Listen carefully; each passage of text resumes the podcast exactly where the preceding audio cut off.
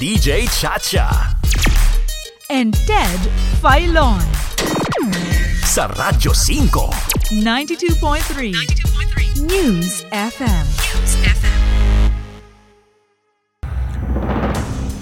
Inyo bang naaalala ang kontrobersyal na Pharmally Pharmaceutical Corporation?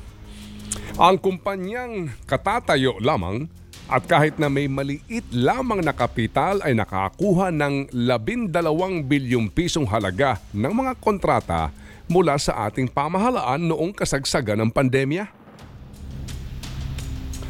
Pumutok po ang kontrobersya na kinasangkutan ng mga opisyal ng Department of Health, Procurement Service, Department of Budget and Management o PSDBM at Pharmally Pharmaceutical.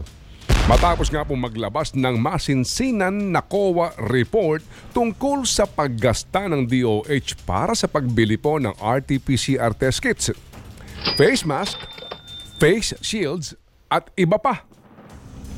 Nang dahil po sa ginawang audit ng COA, nag-imbestiga ang Senado at nasaksihan ng bayan ang nangyaring turuan, sisihan at pagsisinungaling ng mga taong sangkot sa nakawang ito sa kaban ng bayan. Matapos po ang 2 taon mula nang ilabas ng COA ang kanilang audit report, heto nga po at nakitaan umano ng Ombudsman ng sapat na katibayan para kasuhan ng paglabag sa Republic Act Number 3019 o ang ating anti-graft law ang mga dati at kasalukuyang opisyal at kawani ng PSDBM. Wala ni isang taga-DOH ang kakasuhan ng Ombudsman. At sabi ng Ombudsman, walang katibayan na nagpapakita na sino man sa mga pinananagot sa naturang kaso ang nagkamal ng higit 50 milyong piso para sila'y makasuhan ng pandarambong o plunder. At inyo bang naalala naman ang napakamahal at outdated na mga laptop na binili po ng Department of Education sa pamamagitan pa rin ng PSDBM? 58,300 pesos ang halaga ng bawat isang laptop, pero hindi napakinabangan ng mga public school teachers dahil nga sa kabagalan nito. At sabi nga po ng isang public school teacher na aming nakapanayam, Ang tagal. Ang bagal nga po na sa halip na makatulong ay naging sakit ng ulo ng ating mga guro sa mga pampublikong paaralan. 2.4 billion pesos po ang kabuang halaga ng winaldas na pera ng bayan sa kontratang ito. Nabulgar din po ang katiwaliang ito matapos pong maglabas ng audit report ang COA noong 2022.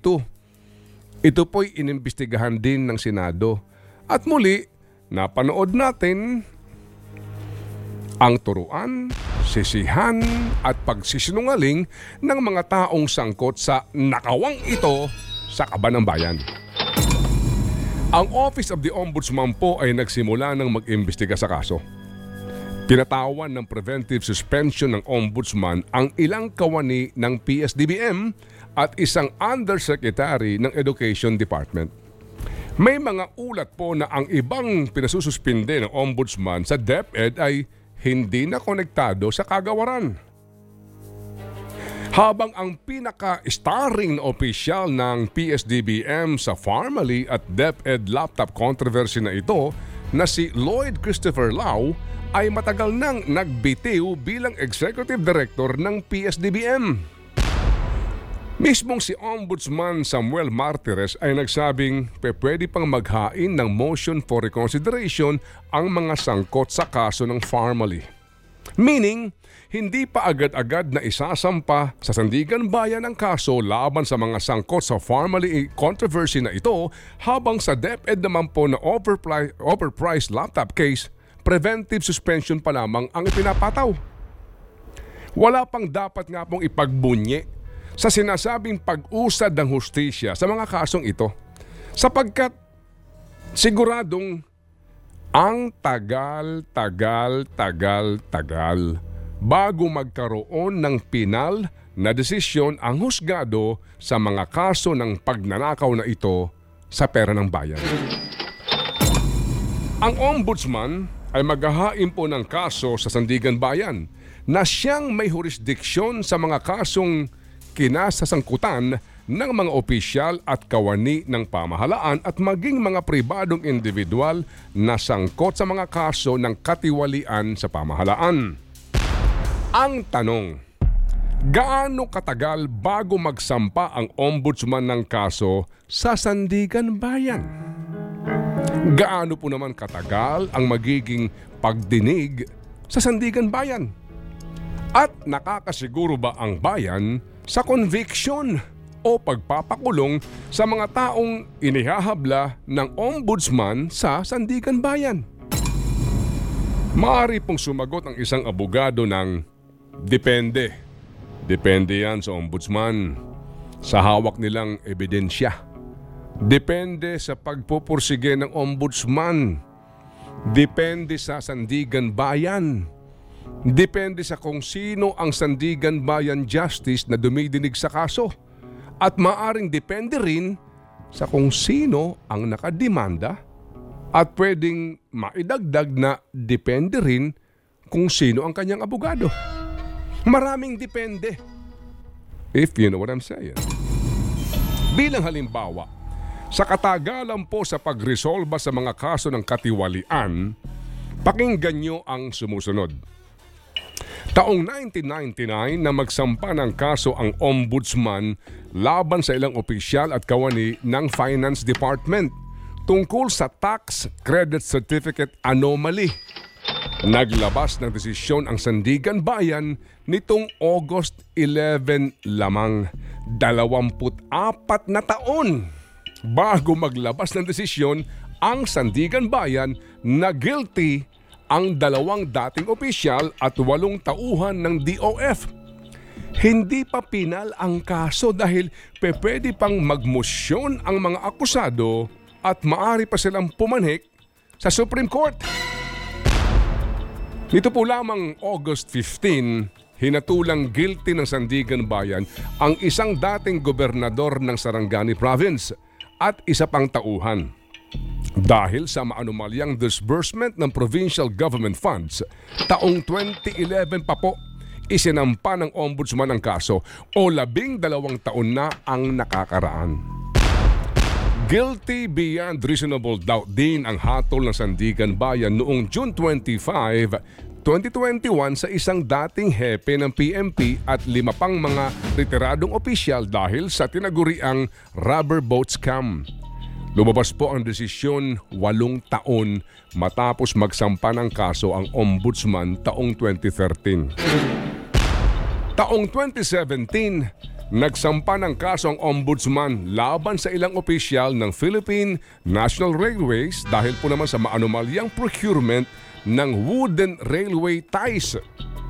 Lumabas po ang guilty verdict ng Sandiganbayan laban sa 7 opisyal ng PNR nito lamang buwan ng Hunyo ng taong ito o pagkatapos ng 6 na taon.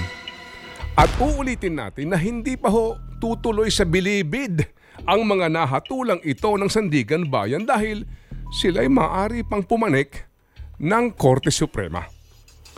Samantala po, taong 2013, nagsampa ng iba't ibang kaso, kabilang ang plunder at graft ang Department of Justice laban kay Janet Lim Napoles at ilang pang mambabatas at personalidad dahil sa Priority Development Assistance Fund o PDAF scam o pork barrel scam. Taong 2014 naman nang magsampa ng hiwalay na plunder case ang Office of the Ombudsman laban kay Napoles at 3 senador. Nahatulan po si Napoles ng guilty sa isang kaso ng plunder noong 2018 o 4 matapos isampa ang kaso. Taong 2021 ang sumunod na conviction ni Napoles dahil po naman sa graft at malversation pagkatapos ng 5 paglilitis. Ito po ay sinundan ng isa pang guilty verdict noong buwan ng Mayo ngayong taon. At nito lamang June 30 ngayong taon, nakakuha na naman po ng isa pang conviction si Napoles dahil pa rin sa PDAP scam. Subalit, hindi pa ito ang huli. Meron pang ibang kinakaharap na mga kaso si Napoles at ilang pang mga personalidad kaugnay ng pork barrel scam na hanggang ngayon ay nakabimbing pa rin sa Sandiganbayan. Isang dekada na ang lumipas magmula ng malantad ang 10 bilyong pisong halaga ng pagnanakaw na ito sa kaban ng bayan. Pero hindi pa tapos ang lahat ng kaso. Datapot, lubos na kapansin-pansin na sa mga kaso ni Napoles mukhang nakalusot at makalulusot ang matatabang isda. Makakapag-isip ka rin naman kung bakit nga ba sukdulan ng tagal ang pag-usad ng mga kaso ng katiwalian magmula nang ito'y maihain sa ombudsman. Sobra ang tagal, sobra ang delay. At dahil dyan, nakilala natin ang bagong depensa, bagong katwiran ng mga akusado para sa kanilang paglaya. Ang tawag dito ay inordinate delay. Sa ilalim po ng ating saligang batas, lahat ng mga Pilipino ay may karapatan sa mabilisang pagresolba sa mga kasong kanilang kinakaharap sa alinmang husgado. Sa prinsipyong yan, ibinasura ng Sandiganbayan 5th Division nitong buwan ng Enero ang mga kasong isinampa laban sa isang babaeng negosyante na damay din sa fertilizer fund scam noong pang taong 2004. Sa parehong buwan, tinatigan ng Supreme Court ang habeas corpus petition ni Gigi Reyes, yung dating Chief of Staff ni dating Senate President Juan Ponce Enrile na inakusahan ng plunder dahil sa pork barrel scam. At ayon din sa sinasabing inordinate delay sa paglilitis ng plunder case ni Gigi Reyes, pinayagan siya ng kataas-taasang hukuman na makapagpiyansa.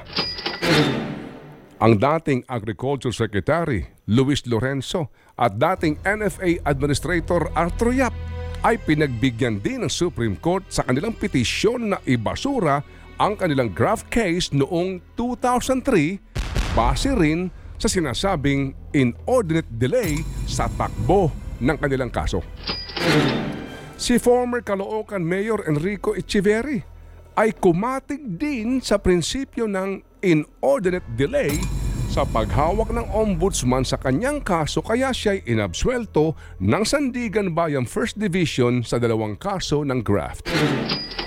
At mahaba pa po ang listahan ng mga individual na kinasuhan ng katiwalian ng ombudsman na pinawalang sala po naman ng Sandiganbayan maging ng kataas-taasang hukuman ng dahil sa sinasabing inordinate delay na ito.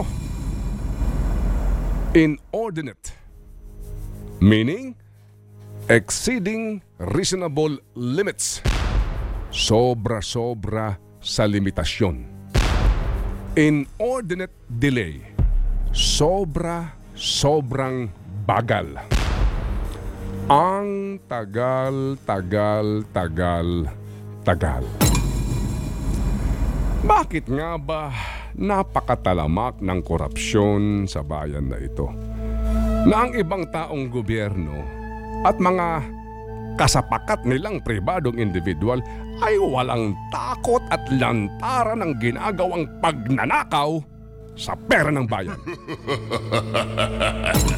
Dahil alam nila na napakabagal ang takbo ng hustisya sa bayan na ito. At ang kabalintunaan nito, ang kabagalang ito sa takbo ng hustisya ay siya naman nilang ikinakatwiran para sa kanilang pagkakaabsuelto. Nagtatanong po lamang. PS DBM Pharmally Deal, DepEd outdated and overpriced laptop procurement. Ano sa palagay nyo? Maging mabilis kaya ang takbo ng kasong ito? May makukulong ba rito? O baka na naman magkaroon ng inordinate delay sa mga kasong ito? Think about it.